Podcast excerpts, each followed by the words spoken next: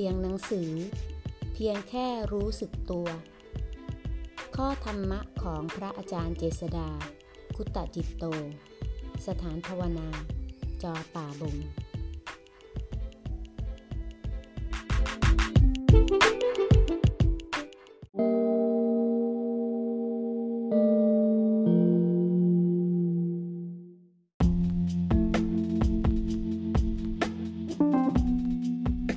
หน้า 281 ธรรมะประจำวันให้รู้กายใจไว้ กายเคลื่อนไหวให้รู้สึกตัว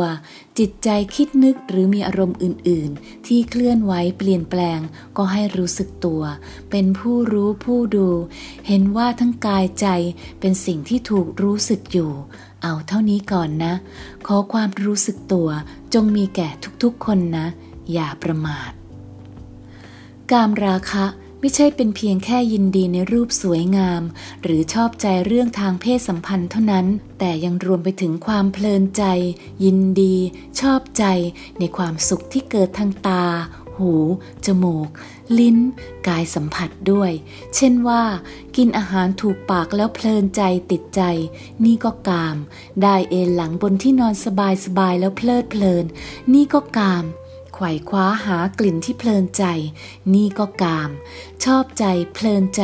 ที่ได้ยินเสียงเพราะๆนี่ก็กาม ให้คอยรู้เท่าทันความเพลินใจนั้นนะ